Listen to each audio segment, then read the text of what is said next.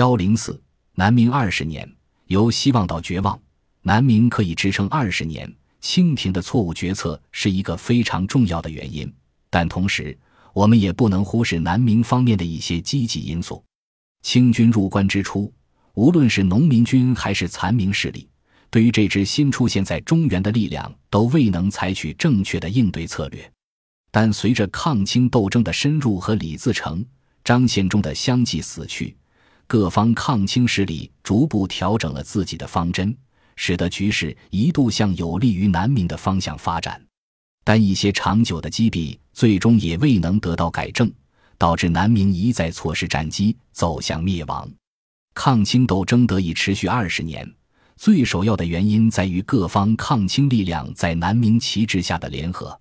当时明朝的旗帜虽然尚有号召力，但南明各政权均腐朽内斗，明军也缺乏战斗力。农民军固然富有战斗力，但李自成死后，大顺军便一直未能形成新的核心领导力量。张献忠死后，孙可望等虽然经营云南颇有成效，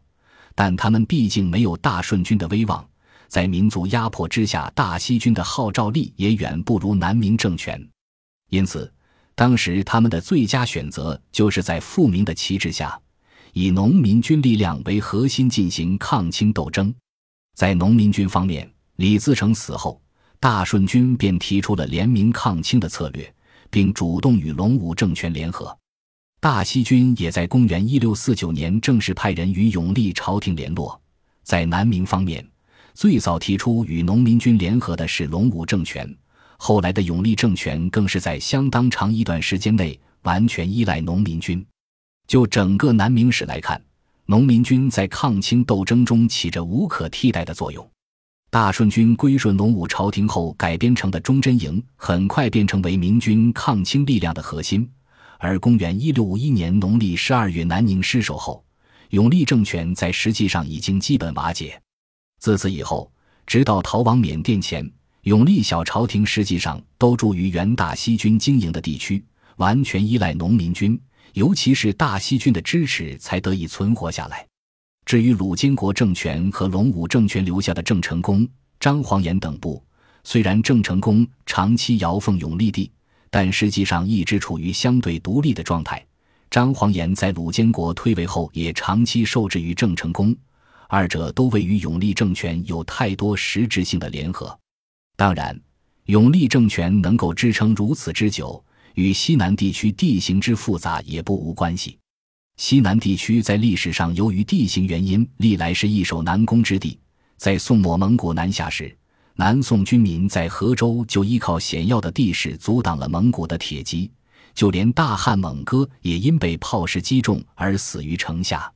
到南明时，云南等地经过孙可望等人的长期经营，成为南明抗清的重要根据地。在公元一六五一年，两广地区基本被攻陷后，南明依靠云南等地坚守数年。公元一六五三年，清廷派遣洪承畴到武昌经略五省，但在此后数年内均毫无进展，寸土未拓。这一长期相持的局面一直持续到公元一六五七年，孙可望降清才发生改变。而被排挤后转移到奎东地区的号称“奎东十三家”的大顺军余部，更是凭借当地的险要地势坚持抗清。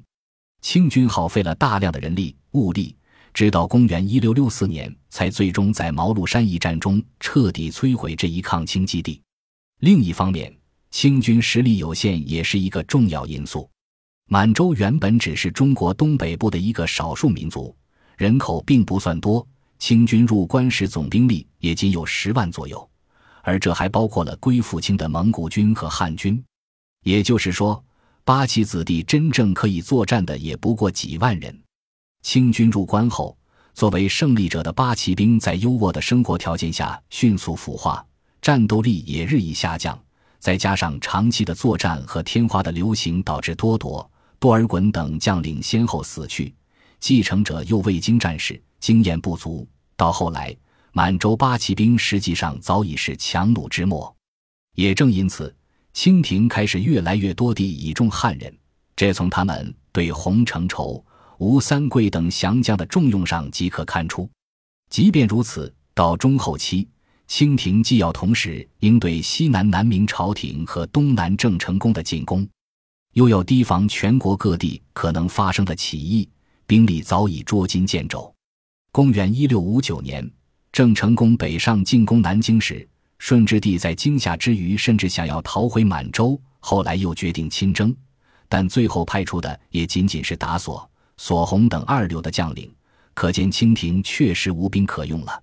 然而，尽管局势一度对南明朝廷很有利，南明珠政权的腐朽却早已无可救药。隆武政权和鲁监国政权并立之时，双方不思齐心抗清，反而互相争斗。隆武帝作为南明诸帝中唯一一个较有抱负和能力的皇帝，却长期受制于郑芝龙，欲发兵北上而不能。岷江何腾蛟为了保证自己专权的地位，也不愿救助隆武帝，最终导致了隆武政权覆灭。智永历时，朝廷更是内斗党争不断，其中最为致命的是各部势力的内斗。当时永历朝廷所能依赖的大体是郑成功部。明军余部、大顺军余部和大西军余部，但郑成功虽表面上尊奉永历帝，实际上为了保障自己的权势，始终不愿配合永历朝廷的战略行动。大西军将领李定国曾有意联合郑成功一同收复广东，若此策略能够实施，则局势便能向有利的方向转化。但是郑成功面对李定国三番五次的来使，却始终不愿正式发兵。最终导致这一策略破产，而朝廷内部，明朝官员也始终对农民军心怀芥蒂，而处处排挤。永历朝廷表面上有一个统一的组织，实际上内部各派势力暗流涌动，互相争斗，严重影响了抗清事业的正常进行。直到南宁失守，永历朝廷移驻大西军控制的区域，此时朝廷已经基本瓦解，大权掌握在孙可望手中。这一局面才得到改变，真正形成了以南明为旗帜、以大西军为核心的抗清战线。随后，大西军便接连取得一系列重大胜利，如李定国指挥的桂林大捷、襄阳大捷等。但因孙可望有意取代永历帝，大西军内部再次分裂。孙可望降清后为清军出谋划策，再加上大西军内部人心不稳。形势随之急转直下，南明最终灭亡。纵观南明二十年历史，在初期，由于大顺军的错误策略、弘光朝廷的弊病，以及清廷能正确的笼络人心，清很快攻占南京，半个中国均落入清廷手中。但随着各部抗清力量走向联合和清廷在剃发令等政策上的失误，形势一度逆转。只是南明朝廷毕竟是那个腐朽明王朝的继承者，早已病入膏肓，积弊难改，只能在不断的内斗中走向灭亡。